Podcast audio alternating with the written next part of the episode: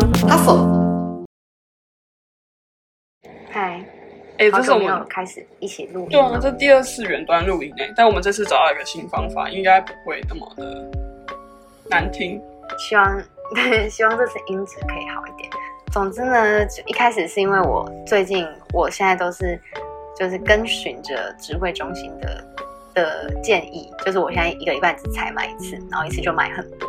所以，然后我最近一次去市场的时候，就刚好跟那个摊商聊天，他就跟我说：“哎，那那个左边这区是比较贵的，右边这区是比较便宜的。”然后，然后我就说：“啊，为什么啊？”他就说：“哦，左边这区就是像你看到那个啊，番牛番茄啊，然后小黄瓜这种，就是早餐店的需求量比较大的，所以最近就是价格变得很高，两颗牛番茄就要九十块。”两颗番茄超小颗的，然后反正他就跟我说，因为台湾人太爱吃早餐了，所以就是现在早餐店其实还是需求量很大，然后再加上那个可能那个东西本来就是量没有那么多，然后每个摊商也是想要卖这个东西，所以它就是价格就一直一直越来越贵这样。然后我就跟老板说，哎，啊，为什么为什么现在早餐店很多人啊？大家不是都都不去买早餐嘛？他就跟我说，因为早餐店就是台湾人太爱吃早餐。所以早餐店的外带需求量还是很大，但是如果是就是因为早餐店大部分台湾人是习惯外带嘛，嗯、但是像就是午餐啊或晚餐这种，大家是习惯在店里面吃，所以就是变成午餐跟晚餐的那种店家生意就蛮受影响，但是在早餐店反而就是生意还是跟以前差不多，甚至更好这样，因为大家都待在家。嗯哼。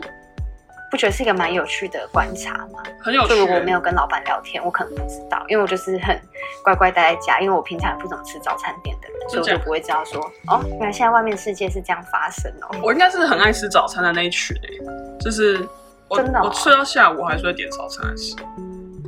嗯，果然是老板口中的台湾人，因为早餐就因为我是我是。嗯对啊，我我说我是因为一些个人那个我的胃不好，所以我不太喜欢吃早餐店，因为早餐店太油，所以我都是吃那种什么水煮蛋什么这种，不用在早餐店。你不是台湾人，对啊，我就很不像台湾人啊！我早餐吃萝卜糕，我真的是会胃痛一整天。说到早餐，岔题一下，Q Burger 跟美麦味登都好好吃哦，麦味登的萝卜糕赞，而且这两家都是你睡到下午还是可以吃的，所以推荐给大家。它就是变成一整天都有开。对对对，它一整天都有开，有有可能有卖意大利面或锅烧面，但是我都吃蛋饼。嗯，好，差评。不错。你先差评，你继续。哦，然后，哦，然后因为那个，我我小时候在学跳舞嘛，然后就是有看到一些蛮多舞蹈老师，就是会在自己的。FB 就在讲说，就是他们因为疫情的关系啊，然后他们就是也是很遵守政府的防疫的规定，所以他们的教室已经一个多月，甚至快两个月都没有开了，所以就等于说他们本来在教室的那些课程就是全部都停止，然后改成线上。但因为改成线上，学生一定会不会跟以前一样那么多嘛？就是可能本来有二十个学生，最后到线上也许只有变五个左右，因为大家普遍觉得说跳这种东西需要。面对面授课，年龄的问题有可能会跳，对，也有可能、啊，也有可能，可有可能有一些学生年比较年长，然后可能对这些嗯、呃、比较新的媒体的工具不太了解，所以有可能就会变成他们就是老师的收入就是变得减少蛮多的，所以就老师都觉得说，希望赶快疫情赶快解封，他们还想要赶快回去教室上课，因为他们那些房租还是要继续付啊。然后还有平常的一些生活的费用什么的，就真的收入减少蛮多。但因为就是政府其实最近有蛮多的纾困的补助，但我仔细看了一下那个纾困补助，因为我一开始也在想说，哎，我是会不会是也许也是可以领的那一群人啊？那我就查了一下那个条件，就发现它的条件其实列出了蛮多种类的人，但是因为它列的种类越多，其实就是代表说它的条件也是很多嘛，对不对？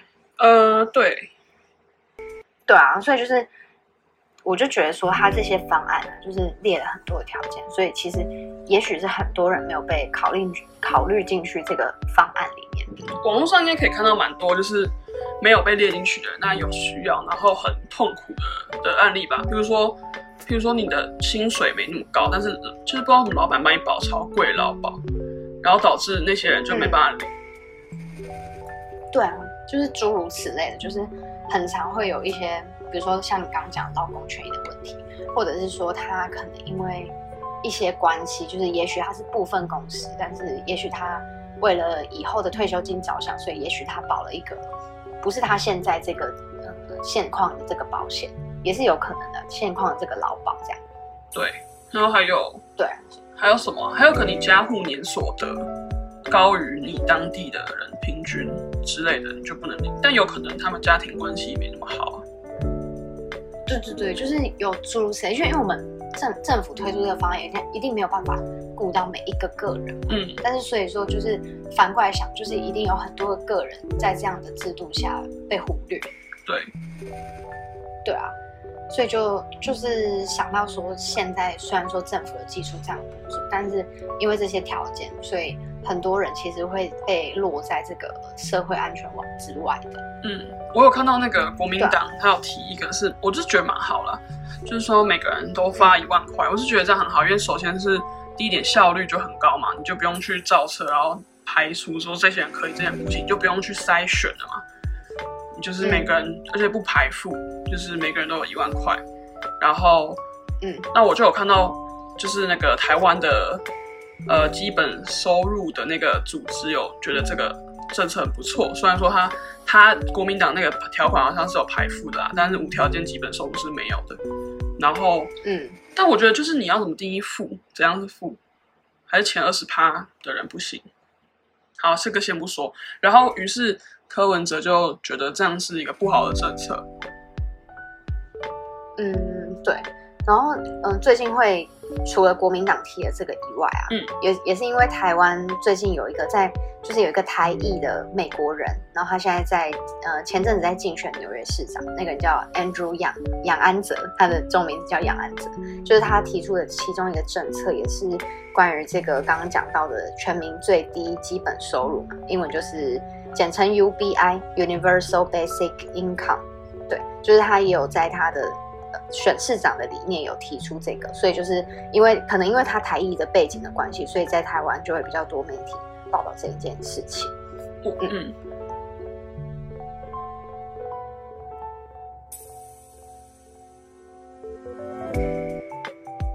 疫情的关系，我觉得刚好是一个很适合实施这个政策看看的一个时期。对啊，但虽然说在疫情的背景下很适合做这个方案，但因为之前在疫情之前没有人对没有人讨论这件事情，所以这个东西也没有办法被推动，因为它必须要经过很多的关卡嘛。对，对啊，嗯，对啊，所以所以就是虽然说现在这个讨论才刚兴起，而且现在也是最急迫，但是不可能现在就被实施。嗯哼，对啊，所以就觉得是不是我们的社会对于这这一个概念，太少关注了，就是真的是只有到需要的时候你才讲这件事情，但其实这件事情应该更早就要被考虑进去。我是有这人在关心，但是因为没有怎么讲，就它也不是一个很大众的话题。他们之前去年去游行的时候也不到一万人。对啊，就是台湾现在有一个这个组织嘛，对，就是台湾基本收入，嗯、呃，算是协会吗？我不知道他们到底怎么翻。就是他们有一个粉专叫 UBI 台湾，对，就大家可以去关注一下。对，然后我这边想要先解解释给可能之前没有听过这个 UBI，就是 Universal Basic Income，全民最什么？全民最低基本收入，或是无条件基本收入？对，无条件基本收入的定义。好，我是根据这个协会的官网的介绍，它的介绍是全民无条件基本收入是从政府发放给公民的定期，它是定期的哦，定期的现金给付，它不需要任何的工作的条件限制，就是跟刚刚前面讲的是政府的纾困补助是完全不一样的。然后它也不论你的收入或是家庭的状态，所以就是整个是普。呃，就是想讲白话一点，就是普罗大众嘛，他没有排富，不像国民党说的，然后他也不需要任何工作条件的限制，就不像现在政府发的这个纾困的补助，所以他就是比较像，比较比较不像是对于，就是不是纾困这个概念，他不是对于一些弱势者或是现在经济有困难的人提出的补助，它比较像是一个基本人权的概念，对吗？我觉得是，或是比较像是。呃，在资本主义的环境下，一个折中一点、折中一点的社会主义式的补偿。嗯，对，比较像，就是它比较像是可能，嗯、可能假设我我我觉得它比较像是民主的国家走到一个比较完整成熟的状态之下，对于全民的嗯、呃、生活的权益的保障感。我我自己会是觉得是没错，但是它重点是要实施就是实质的自由嘛。就比如说你今天，嗯、虽然说我们在民主。的社会下生活嘛，我们当然也是票票等值啊，或是很自由，自由，你可以讲你想要讲的，然后你也可以去实践你自己要的生活嘛。可是如果假如你今天没有钱的话，嗯、就是很难达成这个这个东西是要你有呃基本的样的钱，你才有办法去实施的啊。就是说我我要先填饱肚子，我才有办法去看一个书来来建立我自己的观点。对，对所以他是对他。他也是像是在消除这些疑虑嘛，就是我不需要有这么前面这么多，就是也许我现阶段很难达到。假设我现在现阶段很难达到让我自己温饱，然后住在一个舒适的地方，但是我也可以去做我想做的事情，我不用担心我的生计这样。对，因为我们看过太多案例，是因为我必须生活，所以我必须中断我的学业，或是我必须帮家里赚钱，所以我必须。嗯，放弃我想做的事，因为可能我想做的事情不是最赚钱的。没错，没错，就是像，因为他那边的理论是有点像说，因为在从马克思开始嘛，那时候是他想要他想要工业革命，但是这个不太一样，他是就是呃，我刚才讲说他想要工人革命，然后我是想要表达他是嗯，就是。因为以后人越越会被那些机器给取代嘛，可是是不不一样的方式，可能 AI 啊这种的，就是可以预见的嘛。嗯、那所以人工作就不再是为了要生活，可能是我工作是为了我要有自己的那种成就感，然后我从里面也可以获得愉悦。比如说你当呃艺术家，你可能会很愉悦，但你可能很饿。对，然后那如果今天有这个东西的话，你是不是就可以照着你自己的？你自己的心之所向去选择工作的时候，才是一个真的自由的状态。嗯，对，对，我觉得他是。然后，好，你先继续。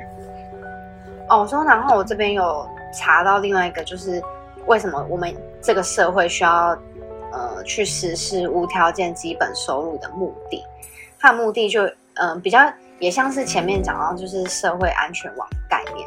然后就是有点像是说，可能对于一些人，他没有办法靠可能自己本身的力量就有办法让自己维持一个稳定的温饱的状态，所以他你你给全民的基本收入有有点像是你可以保证说每个人不需要呃担心自己会挨饿啊，或是流落街头什么的，所以你对于整个社会的信任的感觉会比较高，因为人走投无路，就假设我今天连饿都快饿死，我一定会去偷去抢。但是如果假设你今天可以。保证说每一个人他都会每个月有一个基本收入，就算他过得不好，但他至少可以填饱肚子，至少可以让自己住一个可以睡的地方。所以他对于整个社会来说是可以更有益处的，因为你可以减少犯罪率，然后整个社会对于政府或者是不一定是政府啊，对于整体社会信任感会提高。对，嗯，对。好，那我们要不要开始讲讲有没有什么国家实施过这些？这个这个理论，嗯嗯，就是哦，我们开始，我跟丹托开始在讨论这件事情的时候，我就去查了上网查了一些资料，然后我查到主要是芬兰他们在二零一七跟二零一八年有做一个比较稍微大规模一点，而且是由政府发起的这个实验。就他们在这二零一七到二零一八这两年，他们找了两千个受试者，然后这受试这两千个受试者都是在当时可能是没有固定的工作的，然后他们一个月就会发给他们刚刚前面讲的是基本的收入，换算成台币大概一个月给他们一万九。然后丹托你这边可以补充一下那个哦，oh. 那个芬兰的那个最低基本工资是多少？呃，我那时候有上网查，然后是七万台币。然后，所以这样除下的话，等于是台币，就是在台湾实施的话，是会一个月给你六千五百块，就是照比例算。对啊，一比例算，呃，不，一比例算。对，就是算起来，如果是以台币来说，就是你现在现在台湾基本收入，然后给你六千五，就大概是你一个月可以吃饱的钱这样。对，然后他们想要测，就是芬兰做这个社会实验的测试，主要是想要知道说这个 UBI 就是基本收入这个东西是不是可以增加就业率，就是大家前面觉得可以提升的东西是不是真有提升？第一个是他们想要实验是不是可以增加就业率，或者是可以增进整个社会的福祉，或者是甚至可以重建整个社会的安全网，就是所谓 social security system，或者是说改善整个就业的市场。然后他们就是实验了两年嘛，然后我最后是去他们政府的那个官网去看一下，他们最后在去年二零二零年的时候，他们有发出一个报告，就他们把这些分析，然后写成一篇报告，然后跟大家讲解一下他们实验的结果大概是怎样。就我先跟大家说一下总结，就他们的总结下来呢，他们是觉得说发放这个 UBI 基本收入，其实对于就业就业率本身的影响很小。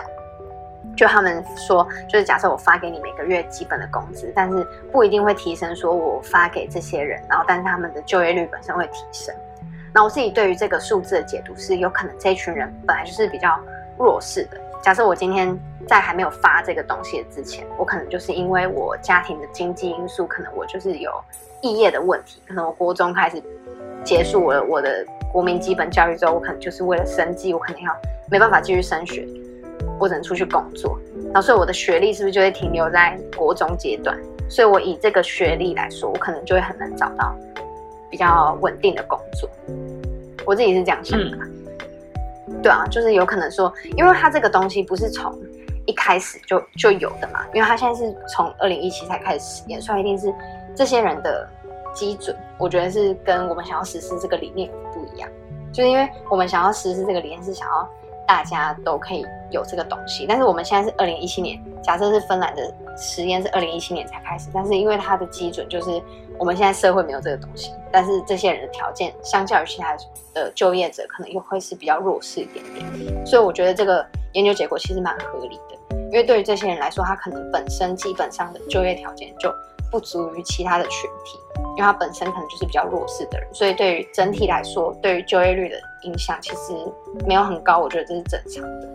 嗯，但是我觉得另外一个有蛮有趣的发现，就是他有发现说，在不同的群体，在基本就是他们领到基本收入之后，也会有不同的影响。就它里面有一个发现，我觉得蛮有趣的，嗯，就是在有小孩的家庭里面啊，就是在这两年的实验之点之间，我一直在那个。咬到舌头。这两年的实验之间，他们有发现，就是有小孩的家庭里面，家长的就业就业率是有提升的。我觉得这点是蛮有趣的发现。有可能是有钱去请保姆。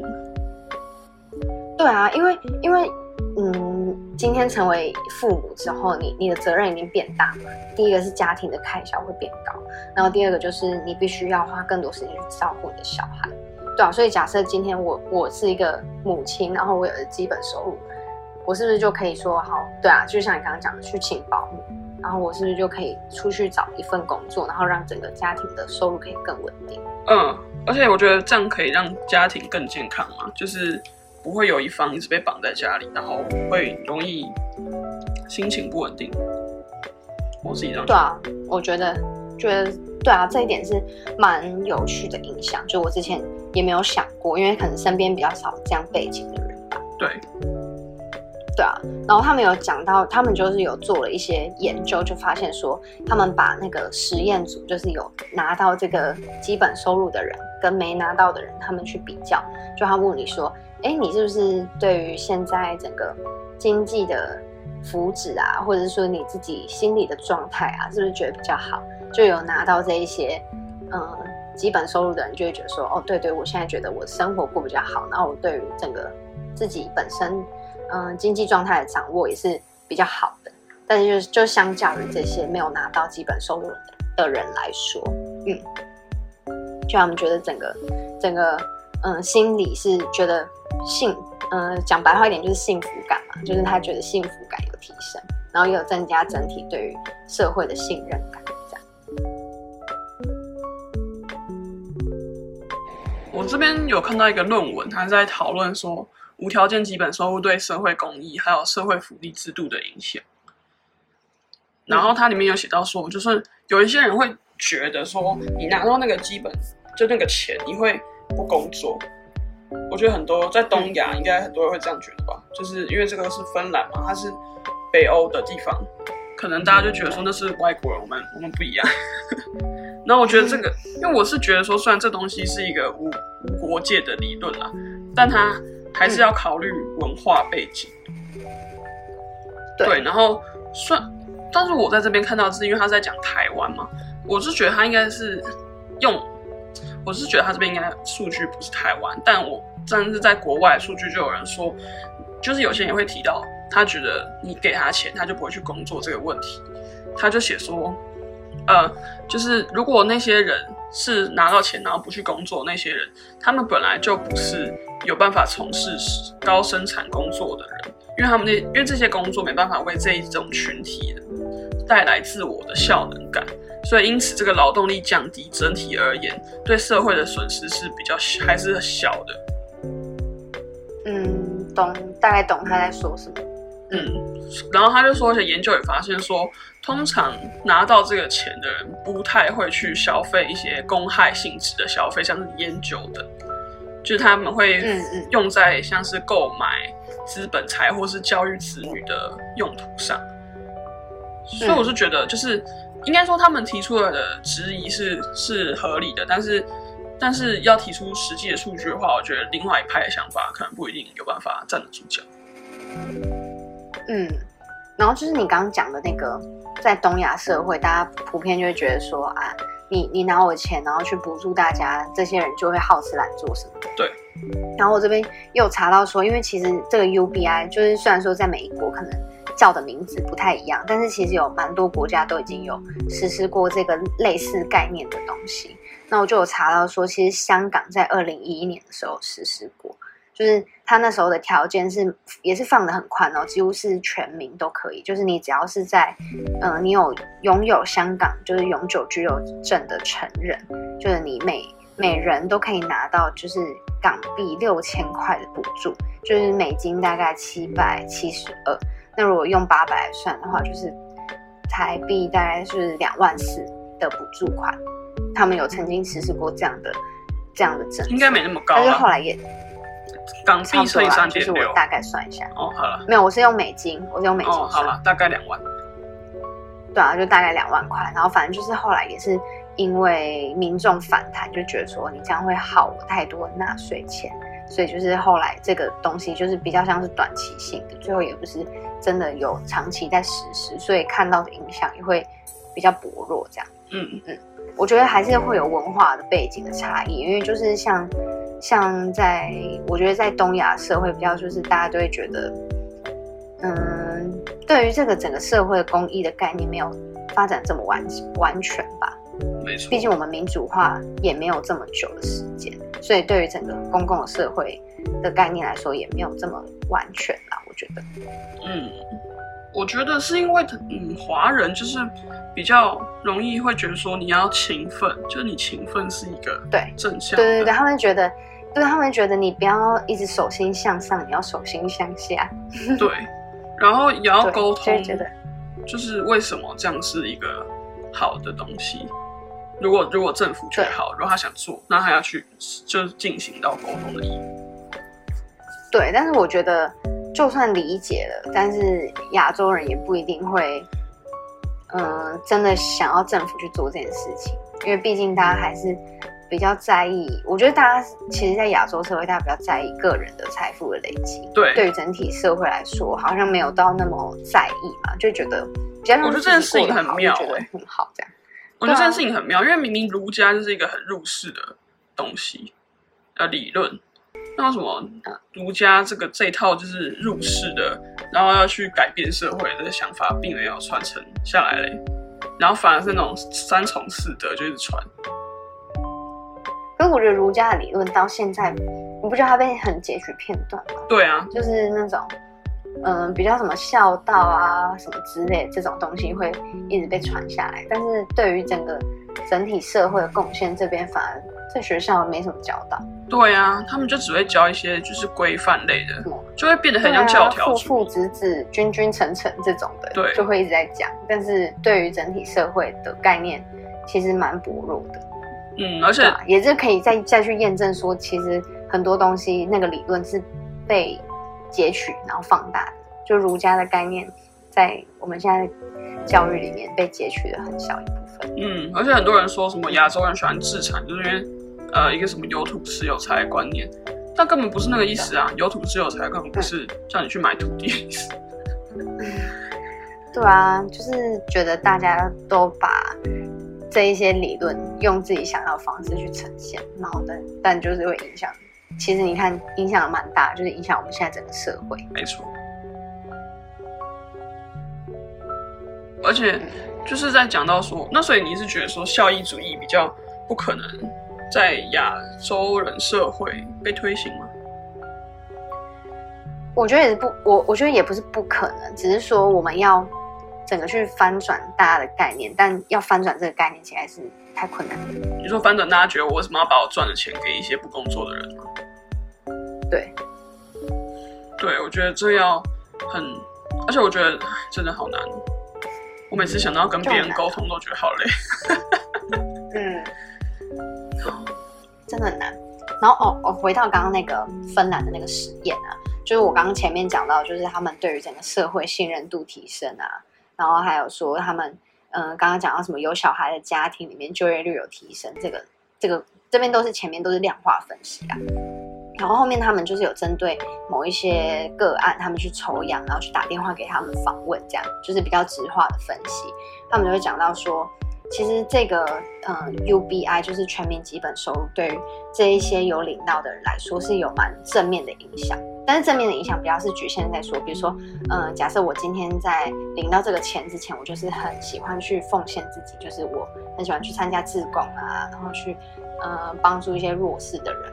但是我我之前领到这领到这个 UBI 之前，我就是这样的人，然后领到之后，这些人反而会更积极的去参与这些活动。我觉得这还蛮蛮像人类本身的善性的发扬啊，就是觉得说我拿到别人的。呃，善意的给予，我自己就要付出更多，所以他本来有这样的习惯，他反而领到之后，他会去更做更多这种对社会有有益处的东西，嗯，有益处的行为，对啊，我嗯，对啊，但是嗯，但是但是我们前面就有讲到说，就是嗯，大家不管是东亚社会，或是整个整个有听过这个政策的人，对于这个无条件基本收入，就会有存在一些疑虑嘛。第一个就是可能会太着重在对于个人的财富，还有嗯嗯，或者是个人的经济状态上面有太多的，就是太着重在个人的感觉啊。有的人会这样觉得，就是觉得说好像太着重在个人的对于个人的帮助这样。然后第二个就是可能假设今天真的要假设台湾真的要全面执行这个东西，这个金额会。太过于庞大，因为台湾两千三百万人，如果你再把它乘以成年的人口，我现在不太确定那个数字是多少。就两千万。但是如果假设乘以六千五，六千五是什么？六千五就是要有没有到全没有到全部啊？因为婴儿什么不算吧？因为它这个只有算是可能成年人吧。假设你算二十岁，一点三亿啊，差不多。那么少吗？你用多少钱？六千五啊。啊你，你你六千五，啊你乘多少？一个人不是只发一块钱呢？六千五是要发的钱啊，然后乘以假设有两千万个成年人口，哎，要再乘以十二个月，变成好，不可能只有一点四那么少吧？是吗？我数数。对啊，它那个一是什么意思啊？这个键盘。我算假设一个人发六千块，然后假设你算哎，这个千万，这个小写一该不会是兆吧？十万、百万、千。对啊，是兆吗？兆吧，一点三兆。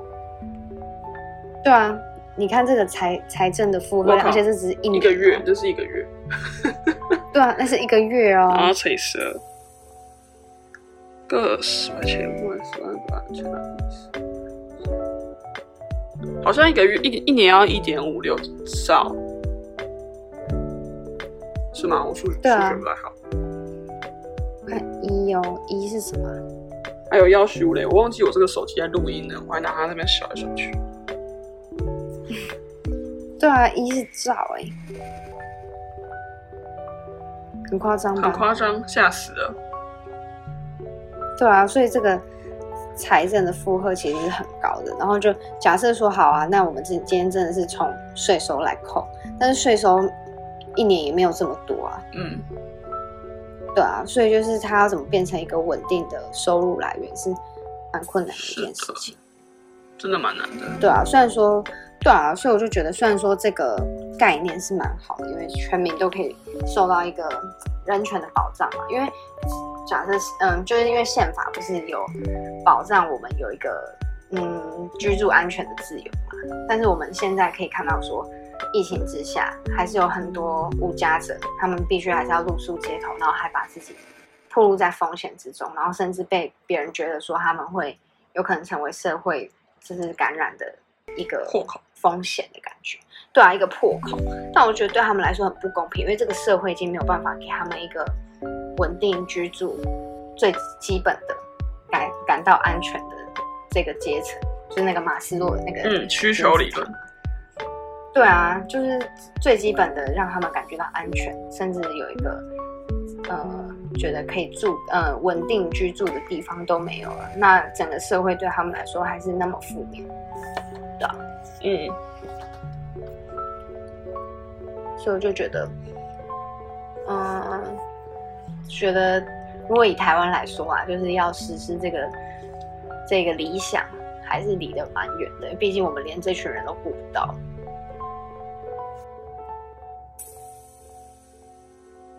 然后有一些人会觉得这有点像是，嗯，有点共产主义嘛，因为有点像是你拿向富人征税，然后平分给大家的感觉，会有这样的想法吗？嗯，我是觉得可能会有。那会，对啊，可是。就是，嗯，这样子应该比较比较像是一个千古以来的难题嘛，就是一个分配的问题啊。嗯，对，但是对对，一开始我们也就是怎么讲，人类发展这样纵观的话，以前以前的人也有遇到这样的问题。那那可能那个年代有马克思提出来他的想法，可能是共产。那可是这个我觉得比较比较温和吧，就是对。嗯，我想我是有看过有人说，那你可以可以用什么样方法说服有钱人去去支持？有人说你可以跟他说啊，如果呃每个人都有这个基本的消费能力，这样你就可以赚更多钱。但我就觉得这样好像有点本末倒置，我不知道怎么讲。对啦，只是我觉得回到最根本，就是大家对于这整个嗯社会全民的福祉这个东西。就有点像是，嗯，那个叫什么东西啊？呃，呃，我突然想不起来了。呃，那叫什么啊？效益主义。效益主义。效益主义。对，就是应该说是大家，因为这个，我觉得这个概念有点像效益主义，就是大家对于效益主义是不是都认同？哦，你说你说追求最大多数人的福祉就是 OK 的这样。对。如果说大家对于这一个理论没有概念的话，要去实施这件事情就会非常困难，因为每个人都只想顾自己。对，就像二兰讲的嘛，对，就是大家都想要增进自己的私领域而已，就是大家都想要帮自己买一台跑车，大家都想要自己买一个豪宅。对，然后他就不会想说，他满足私领域之后，他是要把这些东西带到公领域去，让整个社会变得更好。对，我。但如果当大家没有这样的概念，你讲再多都是废话。没错，所以我才会觉得沟通很难，因为就当我们跟想要沟通的对象的基本的认知就不同，或是你你跟他讲效益主义，他可能问你说那是什么，然后他在从效益主义开始讨论的时候，你就觉得很遥遥遥无期。对啊，所以就说，嗯，我们要怎么在什么阶段？我现在不知道什么阶段，嗯、什么阶段建立这个共同的认知，是不是在学生的时候？也不一定啊，或者是说，在我们开始步入这个劳动市场的时候，假设是大学毕业或高中毕业，就是让全民有这样子的概念，嗯，然后所以这样的政策才比较容易被执行。我觉得啊，其实效益主义有出现在公民课本啊，有啊，只是因为 因为。因为它会出现在课本，我我现在会持比较保留的状态，就是因为课本还是有政治因素的选择，没错，政治性的选择，嗯，对啊，所以我不觉得它放在课本里面就是对于嗯，全民来说是一个最好的方法。应该说是假设我们普遍的社会对于这个理论是认同，而且觉得说我们社会需要这样的理论去实行的话，那我们要在什么阶段让全民有这样的共识，我们才有办法之后往这个方向发展下去嘛？但所谓是教育阶段，我们还有没有可能在什么阶段让大家建立这样的共识？对啊，我是一个打一个问号，因为我不知道啊。因为如果是在教育的阶段的时候，我就觉得太像在灌输一个政治的理论，说不是讨论。但是假设，对，我觉得如果说是经过讨论，然后大家觉得说，对这个这个理论、这个政策对于我们来说是有效益的。假设是像现在，嗯，现在比较有像是参与式的民主嘛，就是我们有一些平台可以上去投票嘛，对不对？你可以。提一些政策啊，连署，然后就会这样那个，就对对，就会进到下一个阶段。对，对啊，所以我觉得说，是不是可以在这个地方多做一些讨论，然后让大家都可以有这个意识，然后去决定说要不要做这件事情，才不会变成说好像你在逼某一些人去做这件事情，跟他说这件事情很好很好很好哦，但是那些人从头到尾就不认同。对，对嗯。我觉得我们可能想要的，我们想要的是比较法国那种感觉嘛，就是我们不会说哪一个东西一定是好，一定不好，但是大家可以去讨论，在课堂上，然后考试的话也是用一种呃辩论式的方式在做的。对啊，我觉得好像这样是比较可行的方式，因为我们也不希望说我们自己目前心里的想法觉得这样的做法是好的，然后就逼迫大家觉得这样都是好的吧，因为一定每个人会有自己的盲点。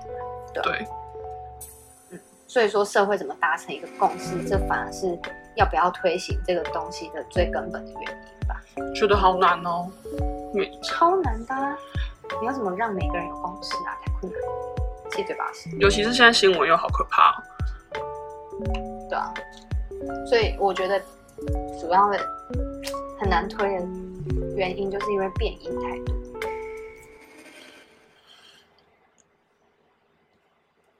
是吗？你说你说这个这个基本条件的很难推，是因为变因太多吗？还是你说任何政策？啊就是、应该是不是任何政策吧？就我要不要推这个东西，每个人会支持或不支持，其中的变因太多。嗯，对啊，而且我觉得就算是读过很多书的人来来决策，也不一定都好。对啊，就像我那时候我们上上次不是在聊那个什么？那个二兰，然后就去找蛮多资料嘛，就看到有一个人写一篇关于二兰的文章，那里面有引用一些像蔡英文或是江宜桦之类的人的的的的论文之类的，然后我就想说，哎，就这两个人也不是做什么都很对，所以就觉得说，那我们读了这么多书，然后可能也有可能做的决策也是很烂的，一定有可能。对啊，那我就想说，那。怎样才会成为是好的政治家？我没有要当，我是觉得如果要当的话怎么办？嗯，真的太困难了。毕竟你要怎么满足？你只能满足大多数人的意见，但你没有办法满足所有人。大多数人的意见，可是就比如说像吴家者议题，它一定是少数人的意见，但我们就觉得它是要做的事情的时候，要怎么说服大家？对啊，就很难啊。最难的就是建立共识。对啊，而且回到原本，如果那些不，就是根本就没有，没有没有一个立基点，让他有办法余力去讨论的时候，根本就没什么好讨论。他就觉得我现在猜哪里都不知道，理你干嘛？对啊，对啊，所以就是是回归到最嗯最最基本的条件，就是是不是我们要有一个更有效沟沟通的平台。就不会说各说各话，就是都听不到对方的声音。我觉得是，是吗？我觉得是。然后，对啊，像我最近不是在看那个东大特训班吗？然后那些人就是觉得说，我干嘛要，我干嘛要读东大？我我不想读大学啊，不行吗？然后那个阿布宽那个角色就说，你们就这样那么就那么笨，然后怎样怎样，然后就很容易，你这样子以后出社会，你也只是被那些懂规则的人剥削而已。嗯，然后就觉得之类，就诸如此类。然后其实，在东大特训班，他通常就第一季跟第二季都是，就会看到有一些人是因为真的家里有困难，所以他没办法专心读书，或是他的嗯，他家就就是觉得哦，女生不需要升学之类的。然后或是有些人说啊，你以后就来接我这个妈妈上的工作就好了之类的，就是会有这种各各式各样，那他没办法，因为他又没办法自立，他又没办法就是好好读书，那他当然就就会变成那样，就会变成一个循环。那如果今天那个人他反而是我不知道啊，他可能如果他有自己的经济基础之类，他就不用受控于这些，他就可以活出自己。啊，就因为像我就觉得，因为那些人后来他们。比较不需要管这些事情之后，他们那么认真，也是考上东，有些人是考上东大，那就表示考上东大不是一件那么难的事情，主要就是你要有一个稳定的环境。嗯，对，就也也是蛮像我们现在在讲这件事情。对，对对对对，对啊，嗯，所以就是要提供一个稳定环境，才能公平竞争，我觉得。对。所以，对于那些没有办法得到稳定环境的人，我们是不是可以透过全民基本收入去弥补他们，嗯的对于起起跑点，就是起跑点的缺漏吗？我觉得是哎、欸，你你觉得有可能吗？对啊，我觉得有可能啊，只是说要怎么说服大众这件事情是好的。还有待，我觉得至少要先可以被讨论吧，就像同婚一样，至少要先出现在大家的眼里，对啊，才有什么讨论与否，对啊，嗯嗯，好嘞，不知道有没有什么听众想跟我们聊聊？对啊，或是大家是不是这次才是第一次听到这样的讨论？因为毕竟台湾对于这样的讨论的声浪蛮蛮小的，因为毕竟大家都还是蛮着重在自己。的财富累积、个人提升这种，对啊，我们对于整个社会的概念还是蛮薄弱的，我觉得。是哎、欸，毕竟我们民主化也还没多久嘛。对。哈哈。说到这个，我们下一集可以来讨论一下，就是本频道如果在白色恐怖时期，很容易就被 ban 掉了，把？车子 ban 掉，你整个人被 ban 掉了。好害怕。如果是那个时候，我就我就会闭嘴，好不好？我就会觉得资本主义赞啦，赚赚赚赚钱哦，走走走，反共哦，还在那边讨论什么事？社会主义直接死掉。真的，这这个留在下一集再聊。好的，主要是想听听大家对于这个全民基本收入的看法是什么？就是你是第一次听到嘛？那假设你是第一次听到，你听完我们讲了之后，是不是有引起你的一些想法？没错。对啊，可以直接在那个假设你是用 Apple Podcast，你可以直接留言给我们，说说看你的想法，或者是嗯，你觉得这个东西可不可行，或是需不需要实行？嗯，好，大概今天就是我们的主题就到这边啦。OK OK，希望这次剪辑会顺利。好，大家拜拜。大家再见了，拜拜。